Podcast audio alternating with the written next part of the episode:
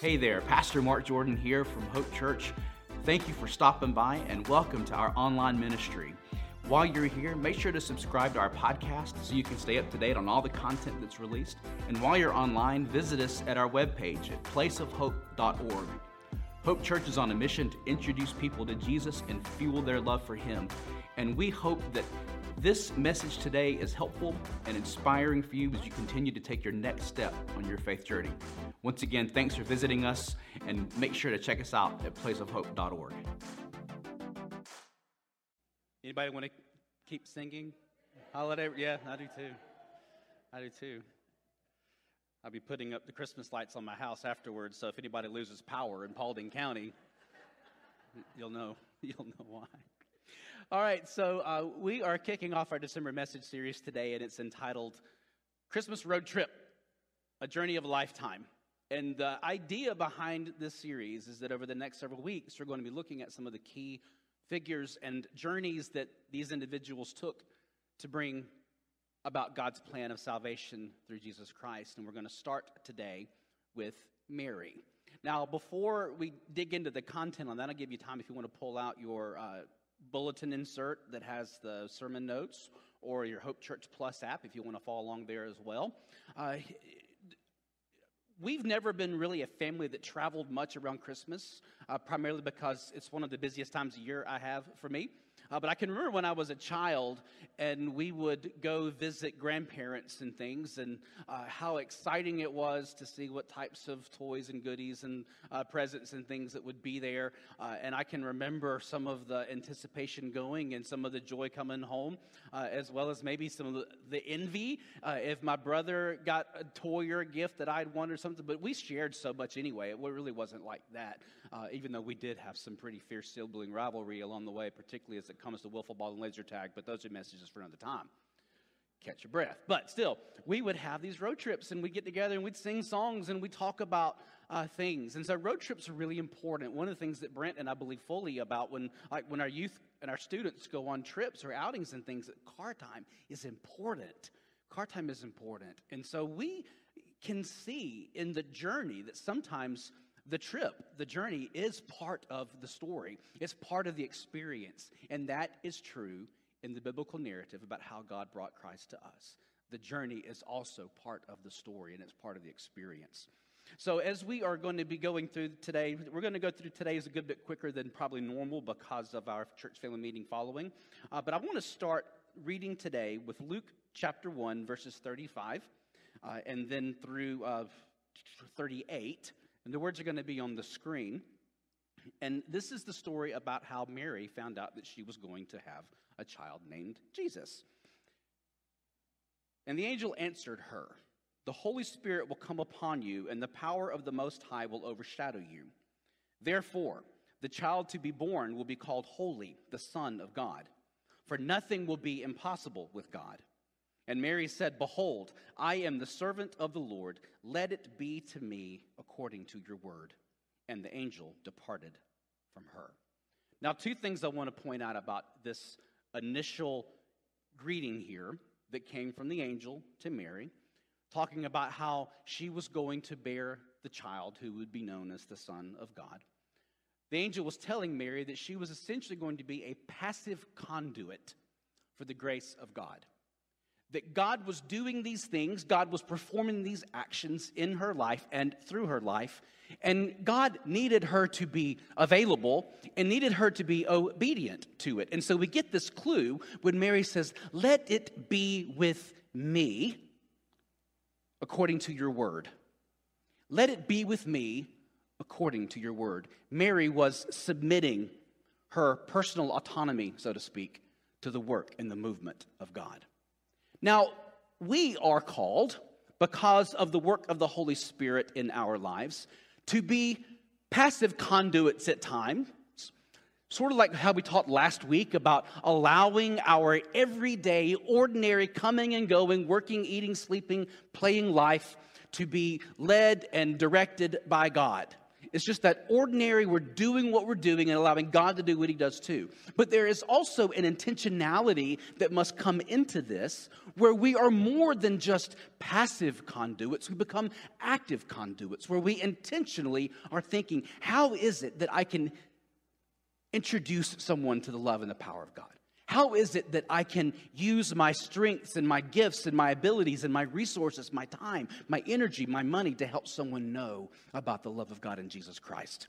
And so there are times we are called to be both passive and active. But in this case, God was essentially, through the angel, telling Mary, I just need you to be you and allow me to work through you to do the things that I am going to be doing this passive conduit is an extraordinary thing because it just allows the power and the love of God to surge through our life while we are otherwise living our lives.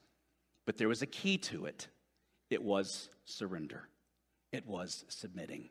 And this is an idea or thought that we may not always like to do, to surrender to give ourselves over to the work of God. But both are absolutely critical. And so, as Mary received her message and she just said, Let it be with me according to your word, the scripture then tells us that she started a journey to go visit her cousin Elizabeth. Now, why did she take this journey? Well, for one thing, the angel told her that her cousin Elizabeth, who was well advanced in years, was also having a child that was a result of the work and the power of, of, the Holy Spirit. And this would be John the Baptist, the one who came to prepare the way for the Lord. And so Mary wanted to go confirm for herself what she heard from the angel. Is my cousin who is advancing in years, is she really expecting a baby? And of course, Mary goes. The second thing is probably uh, fairly practical. Is Mary wanted to get out of some of the, the gossip stuff, as people were starting to do in their minds and on their fingers uh, the calculation of the conception. And so, as she was beginning to show, she needed to just kind of go get a deep breath and go spend time with her family and go and be about the things that she was called to be and to do. She spent about three months or so with her cousin Elizabeth and had to go back into the thick of it part of the scandalous nature of how God came to take on our scandalous past, present, and future, even. But through it all, the scripture tells us that the Spirit was actively at work. So let's pick up our scripture lesson today, beginning with verse 39 and going down to verse 45. In those days, Mary arose and went with haste into the hill country to a town in Judah and she entered the house of Zechariah and greeted Elizabeth. And when Elizabeth heard the meeting, I'm sorry, the greeting of Mary, the baby leaped in her womb. And Elizabeth was filled with the Holy Spirit, and she exclaimed with a loud cry, Blessed are you among women, and blessed is the fruit of your womb. And why is this granted to me, that the mother of my Lord should come to me? For behold, when the sound of your greeting came to my ears, the baby in my womb leaped for joy and blessed is she who believed that there would be a fulfillment of what was spoken to her from the Lord. There's so much good stuff here. But I want us to focus in, for the sake of our time together this morning, on the movement of the Holy Spirit. The Holy Spirit moved upon Mary to conceive miraculously the Son of God before she had even had any experience, if you catch my drift, that could lead to a conception. Mary, the young virgin girl, was expecting the Son of God.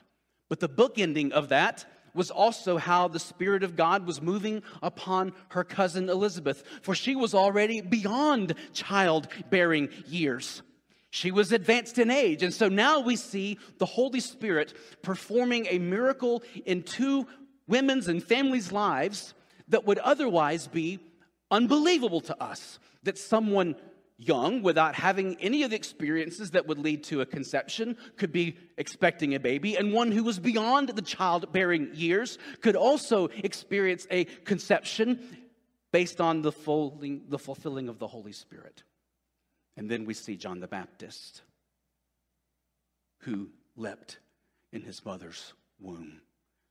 I think this gives a strong indication of the idea of how God's Spirit is surging within us before we are born. And we have an example of this here with Jesus and with John that the Spirit that was in Jesus and the Spirit that was in John was moving among them and within them, even though they were still within their mother's wombs, to the point where they were doing somersaults of sanctification because of the work and the power of the Holy Spirit. And so, what is it that we take away from these encounters? What are our takeaways for today? The first is that we must surrender our lives to God's powerful presence. We must surrender and allow our lives to become those passive conduits, but also, as with the second one, to become active conduits of God's grace as we allow God to fill our life with the Holy Spirit. And then we allow those things that the Holy Spirit is want to do to be channeled through our own intentionality so that we are moving and living and doing everything we can in the grace and the glory in the name of God in Jesus Christ. And then allowing our lives to leap in and for the presence of God. Maybe you feel as though there is a spiritual birth coming in your life and you are waiting to be delivered. Friends, the Holy Spirit is actively at work in your life. Or maybe you know that you've already been delivered from slavery to sin and death. And as a result of that, you are able to come back around and say, I am going to actively and intentionally live my life for God through Jesus Christ, empowered by the Holy Spirit. And so I want you today, as we kick off this Christmas road trip, the journey of a lifetime, to commit or recommit your life to living a spiritual journey, to see how it is that God is at work in other people's lives, to confirm that for yourself, and also to move into the ways and the pathways that God has designed for you to carry his message of hope and peace through the person and the presence and the powerful surging of the Holy Spirit and his son and our Savior Jesus. So, as we bring this message to a close, I want to invite the band back up. And I want you to think diligently this morning, prayerfully. How is it that you can allow your journey this December to lead you and bring you to a point where you are actively aware of God's movement and surging in your life? Those passive ways, those active ways. Surrender that to God and then leap in God's presence and leap to find ways to actively support others in their own lives and their own journeys so they know that God seeks to deliver them to. Will you pray with me, please? Living and loving God, I give you thanks for this day, and I ask for your blessings upon this message and upon this family of God here at Hope Church. Lord, help us to be passively involved where your Holy Spirit can work and surge through our lives but to not leave it there, to get actively involved too, to get actively engaged by leaping in the presence of your Son and our Savior Jesus to help other people know that you are real and that you love us and have a plan and a purpose for our lives. So may we surrender ourselves to you today and say, Let it be with me according to your will, so that you may live and move within us and through us, for us and with us, by the power of your Holy Spirit. Almighty God, I lift this prayer to you this day and forevermore, and I seek behalf of all of us to be filled with your Spirit, that we may overflow with hope and with peace. In the name of Jesus, I pray. Amen. Thank you again for joining us today. We are glad that you stopped by. Again, we want to encourage you to visit us online at placeofhope.org. If you're in the Paulding County area, there you can get Uh, service times, directions, and information about all of our awesome activities for children, for students, and for adults.